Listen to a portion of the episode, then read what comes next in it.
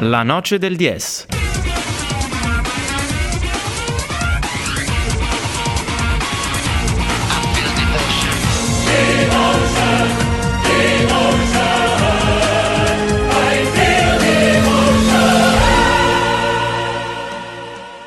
Su queste note direi di lasciare un po' il mood cazzeggio per passare al tema di puntata che come vi abbiamo anticipato in apertura è un po' diciamo noi soffriamo un po' le, le date sentiamo l'avvicinarsi esatto. dell'8 marzo no noi soff- soffriamo le date o le utilizziamo come espediente, eh, espediente narrativo. narrativo. esatto come dicevamo in apertura si avvicina l'8 marzo giornata mondiale dei diritti delle donne eh, per cui ci sembrava opportuno dedicare una puntata a questo tema. Fa un po' sorridere il fatto che comunque siamo, mi guardo intorno a questo tavolo e siamo ben cinque uomini a parlare di questa bella e delicata tematica, però mi conforta il fatto che alle nostre spalle c'è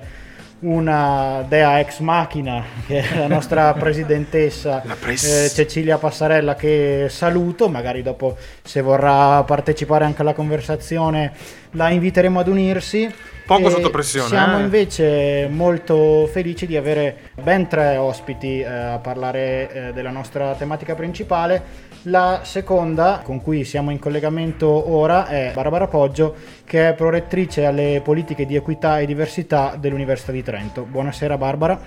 Buonasera. Allora, direi di entrare subito eh, nel vivo della, della discussione cominciando un po' a, a parlare del, del, suo lavoro e un po' delle, delle, politiche dell'Università di Trento in generale nei confronti appunto della, eh, dell'equità e della parità di genere. Allora, eh, ecco, potrei partire dicendo che eh, in questi anni l'Università di Trento ha lavorato eh, in maniera consistente insomma proprio sulle politiche ehm, finalizzate a contrastare eh, quelle disparità che sono legate a vari ambiti di diversità, ehm, non solo quelli di genere, ma sicuramente lo ha fatto in modo rilevante eh, su, questo, su, questo, versante anche. Abbiamo provato a eh, cercato, insomma siamo anche riusciti a, ad attivare una eh, pluralità di, di azioni eh, diciamo che vanno da dalle politiche più dirette proprio contro le discriminazioni e anche le molestie, a quelle per, per, promuovere la presenza delle donne nelle posizioni più elevate delle carriere scientifiche. Quando, quando ho assunto questo ruolo erano davvero molto poche, a Trento eravamo messi molto male anche rispetto al dato non, non brillante italiano e anche sul piano del riequilibrio nei percorsi tecnico-scientifici sappiamo oggi le, le donne sono, le ragazze sono oh, più presenti nei percorsi di studio, nei percorsi universitari, mediamente anche con risultati migliori, ma sono molto meno presenti nei percorsi tecnico-scientifici. E poi abbiamo lavorato anche sulla conciliazione famiglia-lavoro perché anche questa a volte può essere eh, un ostacolo. Infine, mh, direi, vorrei sottolineare poi tutte le, le azioni diciamo, più sul piano della sensibilizzazione, perché l'università comunque ha, un, eh, ha una responsabilità anche sociale insomma, sul territorio, quindi abbiamo lavorato molto sul contrasto alla violenza, sul contrasto agli stereotipi, eh, facendo anche dei percorsi eh, per esempio con le scuole, di cui si è parlato molto negli anni scorsi, anche organizzando eventi pubblici appunto in questa prospettiva di, di condividere anche con il territorio queste, questi temi a cui noi di Samba Radio a volte abbiamo anche partecipato, siamo contenti di, di averlo È fatto. Vero. Eh, perfetto, ehm, prima del, di addentrarci eh, nel, nel, vivo della discussione e proseguire con le domande, le chiederei un uh, breve commento uh, un po' sul, sulla situazione attuale, facendo un attimo una fotografia che non è per niente rosea, perché se uh,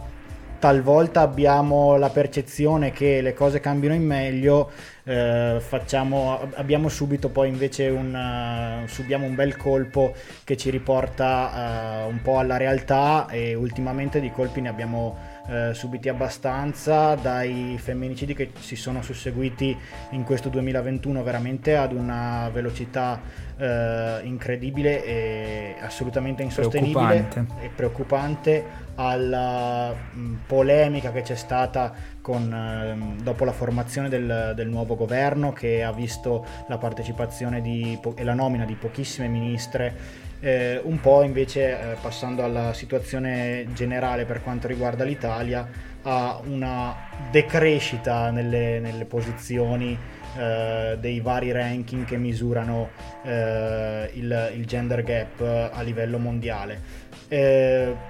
cosa ci vuole dire un po' sulla situazione in generale? Ma eh, certo, insomma, va riconosciuto che rispetto al passato molte cose sono cambiate ogni giorno forse si riescono anche a raggiungere nuovi, nuovi risultati. Eh, di certo, lo dicevo prima, insomma, oggi per esempio le donne studiano di più, fino a insomma, solo un secolo fa, ma se pensiamo ai nostri nonni e alle nostre nonne non era così scontato che le ragazze studiassero,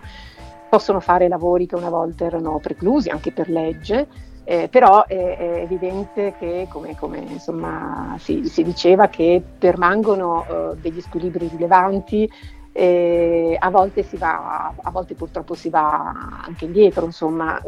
sicuramente questo è il caso del mercato del lavoro dove eh, ci sono fenomeni di segregazione, quindi le donne non sono presenti eh, nello stesso modo in tutti i lavori, non sono presenti soprattutto nelle posizioni più elevate, fanno più fatica a entrare nella, nel mercato del lavoro e rischiano di più di uscire. Eh, un dato per tutti credo possa essere quello di dicembre, insomma, in cui si è si è visto che su 100, 100.000 persone che hanno perso il lavoro, 99.000 erano donne, insomma siamo un dato eh, eclatante. Ecco. Poi c'è, e probabilmente questa può essere anche una spiegazione per quello che è successo, la difficoltà di conciliare il lavoro con i carichi familiari, nella pandemia questo si è visto moltissimo. Poi tutto il tema appunto delle molestie sul lavoro che sono molto diffuse, il tema della, della violenza, una violenza che mh, per certi versi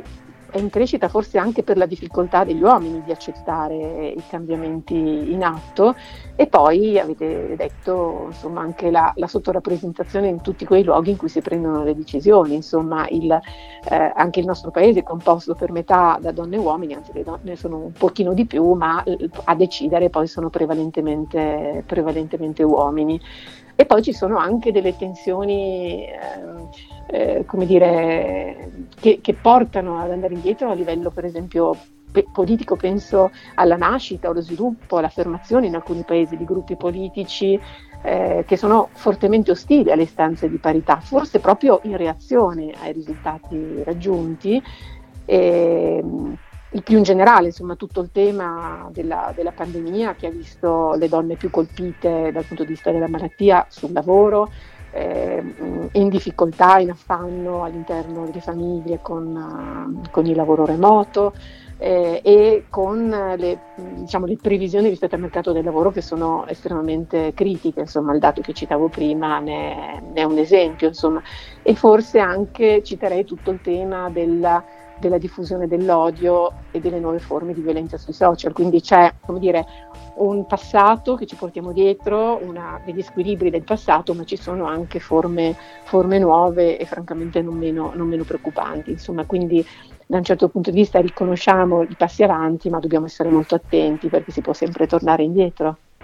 Eh, dottoressa Poggio, buongiorno, buonasera. Eh, mi, mi, chiedevo, um, per una legge eh, può essere un po' anche soprattutto nell'ambito lavorativo. Eh, faccio un esempio più, pra, più, più, concreto. L'altro giorno ho visto un intervento di Michela Murgia che faceva un esempio su come il mindset di una legge possa cambiare la cultura di un, di un paese. Faceva l'esempio della legge eh, sul fumo cioè l'idea che eh, limitare ai fumatori fumare all'interno di spazi chiusi eh, che nu- può, può nuocere alla salute di altre persone, ha fatto sì che gli stessi fumatori col tempo siano un po' una sorta di sentinelle, di, quindi quando coloro che quando vedono qualcuno che fuma all'interno di uno spazio che può essere, eh, insomma, può dare fastidio al, alla gente, intervengono oppure si sentono a loro volta eh, in qualche modo, ehm, cos- dico costretti, però evidenziano questa cosa come una cosa sbagliata. E quindi mi domandavo, anche dal punto di vista lavorativo, c'è un, una legge che possa dire non soltanto perché si è donna, ma appunto portare a, delle, a una ricerca di eh, del, un'equa distribuzione del, del, delle persone all'interno di, uno, di un ambito lavorativo, che però in qualche modo possa cambiare la mentalità, cioè arrivare al punto in cui fra 15-10 anni con una legge che dice in un posto di lavoro ci devono essere un 50% uomini, un 50% eh, di donne, porta, porterà col tempo a vedere, ad avere gli uomini a dire aspetta ma qua siamo 5 uomini e non c'è neanche, non c'è neanche una donna, cioè questa cosa è sbagliata, cioè, può essere un'idea per un cambiamento culturale questo, cioè una legge eh, anche insomma forte, insomma che sia... Ma, le, norm- le, normative sono sicuramente importanti e i paesi come quelli del nord Europa che hanno lavorato anche dal punto di vista normativo, inserendo alcuni vincoli, alcune... Eh, azioni positive, no? si chiamano spesso queste leggi, che fanno delle forzature eh, di fronte a una situazione, a una società che fa fatica a cambiare, fanno delle forzature, impongono anche delle norme, impongono delle, delle quote. E quelle che in Italia si chiamano quote rosa, solo in Italia però perché appunto altrove questa cosa del rosa non, per fortuna non esiste. E, quindi sì, eh, diciamo si possono pensare delle leggi che magari hanno una durata eh, temporanea finché le cose non sono, non sono cambiate. Alcune, eh, in realtà alcune posizioni di questo tipo in Italia esistono, per esempio per i CDA delle aziende, insomma sono state, sono state inserite. Si possono forzare ulteriormente, certo ci sono moltissime resistenze, ci sono resistenze da parte degli uomini che tendono magari a pensare di essere, in questo caso possono, può capitare che siano anche discriminati, certo, e a volte ci sono resistenze anche da parte delle donne che dicono, soprattutto coloro che già sono arrivate, che dicono ma come io ho fatto una gran fatica, ho trovato resistenze eccetera, adesso questo posto ce l'ho e altri lo, lo tengono magari per, per, legge. Io credo, a volte si usa una metafora, quella del, eh, dell'antibiotico, no? è, insomma è come, è come un farmaco pesante, un farmaco duro che interviene in una situazione che fa fatica a cambiare e che va usato per quel tempo lì, insomma, poi si può, una volta che le cose sono cambiate, si può, si può pensare ad altro. Io, ecco, l'unica cosa che direi è che da sole le quote non bastano, perché sono importanti, però contemporaneamente bisogna lavorare sulla cultura, perché il problema è un problema fondamentalmente culturale, quindi possiamo fare un'azione strutturale, cercare di eh, sforzare la situazione, ma al tempo stesso bisogna anche proprio dire, cambiare la testa delle persone, perché perché questi sono problemi proprio radicati nelle culture, nelle pratiche, nelle tradizioni eh, e, e, per cambiare la cultura bisogna per esempio lavorare nelle scuole, lavorare con la sensibilizzazione, lo, lo dobbiamo fare anche nelle università, insomma diciamo che prima si inizia meglio è perché poi sono mm, anche modelli culturali che diventano parte di noi, insomma, e agire da grandi, agire sugli adulti è un pochino più difficile che iniziare presto. Il fattore culturale è quello che è un po' emerso anche ieri eh, alla manifestazione in Santa Maria Maggiore in, uh, in, ricordo appunto di quello che è successo invece inizio settimana con uh, l'uccisione di, di Deborah e ovviamente contro tutte le violenze sulle donne e è questo quindi la chiave per ridurre il gender gap nei, nei prossimi anni, è il fattore culturale. Sì, sì, è assolutamente importante. Io ho lavorato con scuole di vario ordine e grado, anche nelle ultime settimane sono stata dentro varie classi e, e, a volte insomma nelle scuole superiori, all'università, una serie di stereotipi, una serie di modelli spesso sono già stati introiettati, quindi se si lavora presto e si lavora bene si, davvero, si possono davvero cambiare le cose. E poi certo le leggi sono importanti, la repressione di alcuni, sulla violenza per esempio è sicuramente necessaria, la certezza della pena, la rieducazione dei maltrattanti eccetera eccetera, però insomma prima si inizia meglio, meglio è sicuramente. E noi il, il, mese scorso, quindi la scorsa puntata, abbiamo dedicato il nostro focus al tema della, della memoria e a quel tema lì un po' vorrei collegarmi eh, per la prossima domanda, ossia eh, che significato diamo oggi al giorno dell'8 marzo e riciclo un po' una domanda che avevo fatto a Francesco Filippi che avevamo avuto ospite. Eh, non c'è il rischio eh, di vedere un po' eh, questa giornata come il classico contentino con cui eh, un po' lavarsi la coscienza e poi eh, tornare a pratiche invece assolutamente non consone. Sì, poi soprattutto c'è il rischio che diventi qualcos'altro anche perché poi si sa che cosa a volte certo, viene certo. fatto detto Marx, insomma.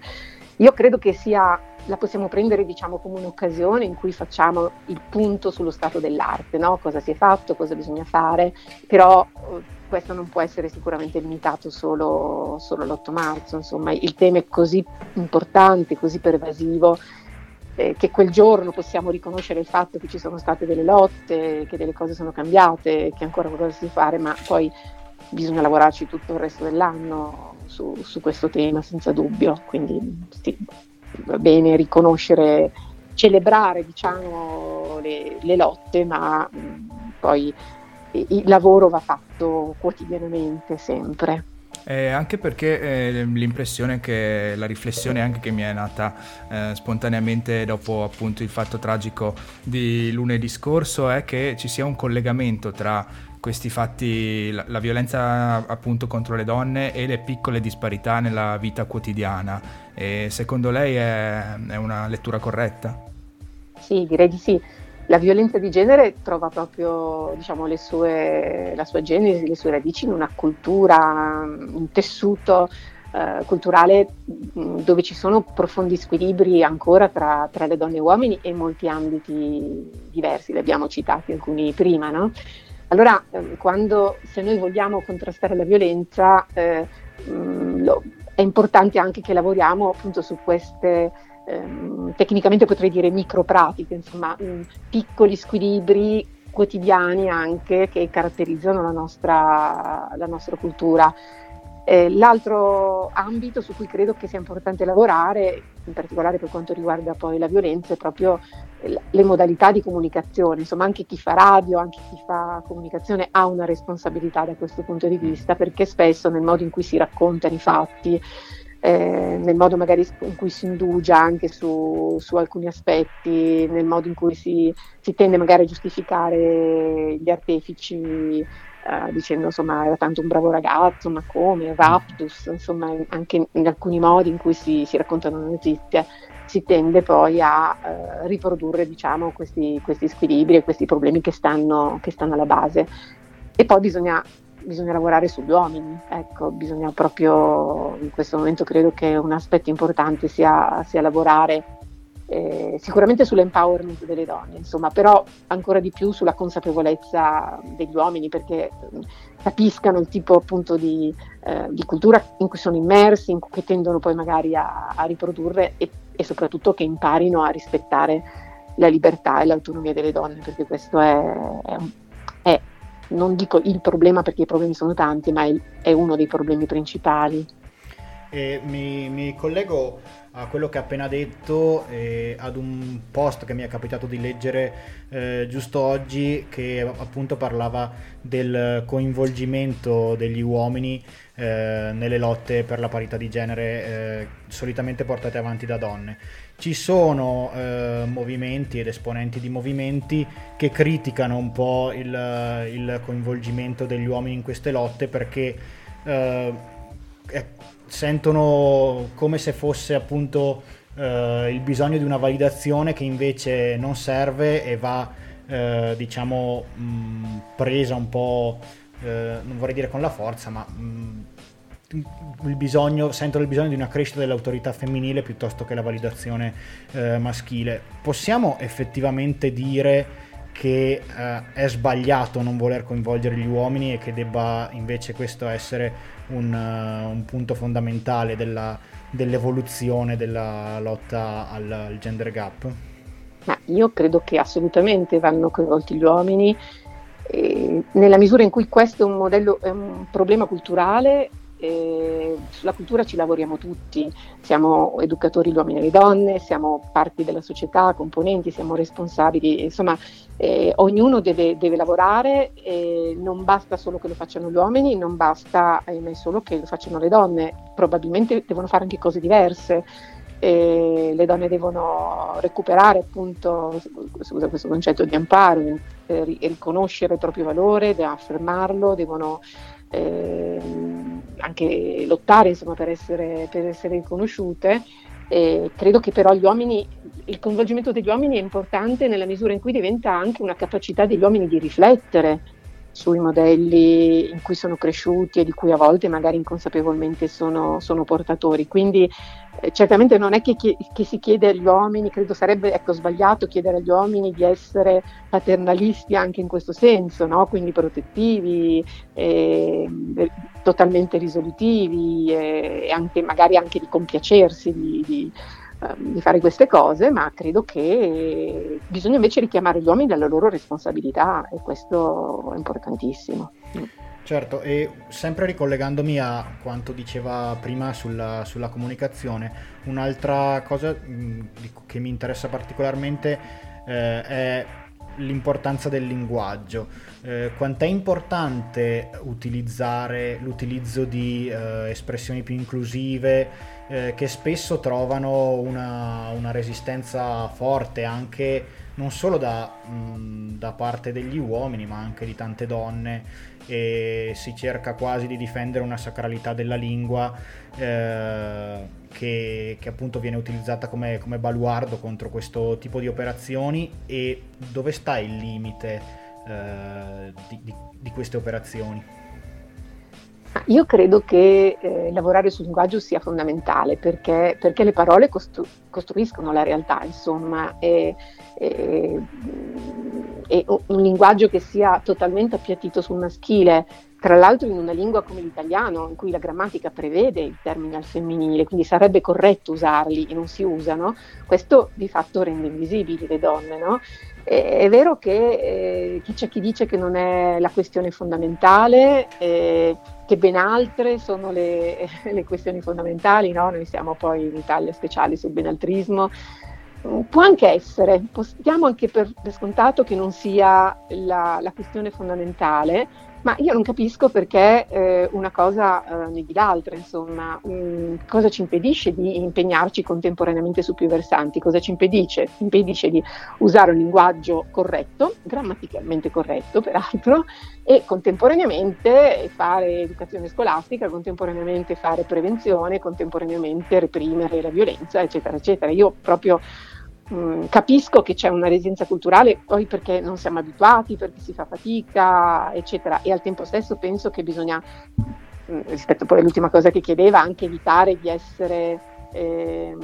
ossessivi magari da questo punto di vista, cioè il linguaggio è comunque qualcosa che cambia con la pratica, quindi non è che adesso da, da oggi a domani bisogna vietare, eccetera, però attendere sì, è importante. Attendere, noi anche come università abbiamo fatto delle linee guida sul linguaggio,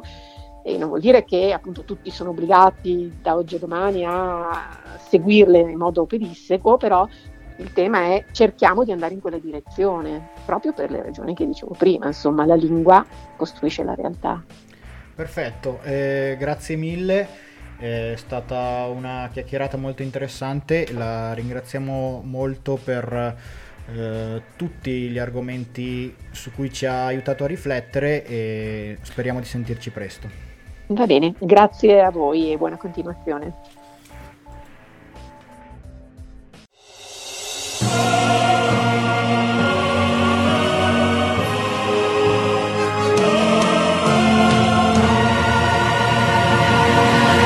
La noce del 10.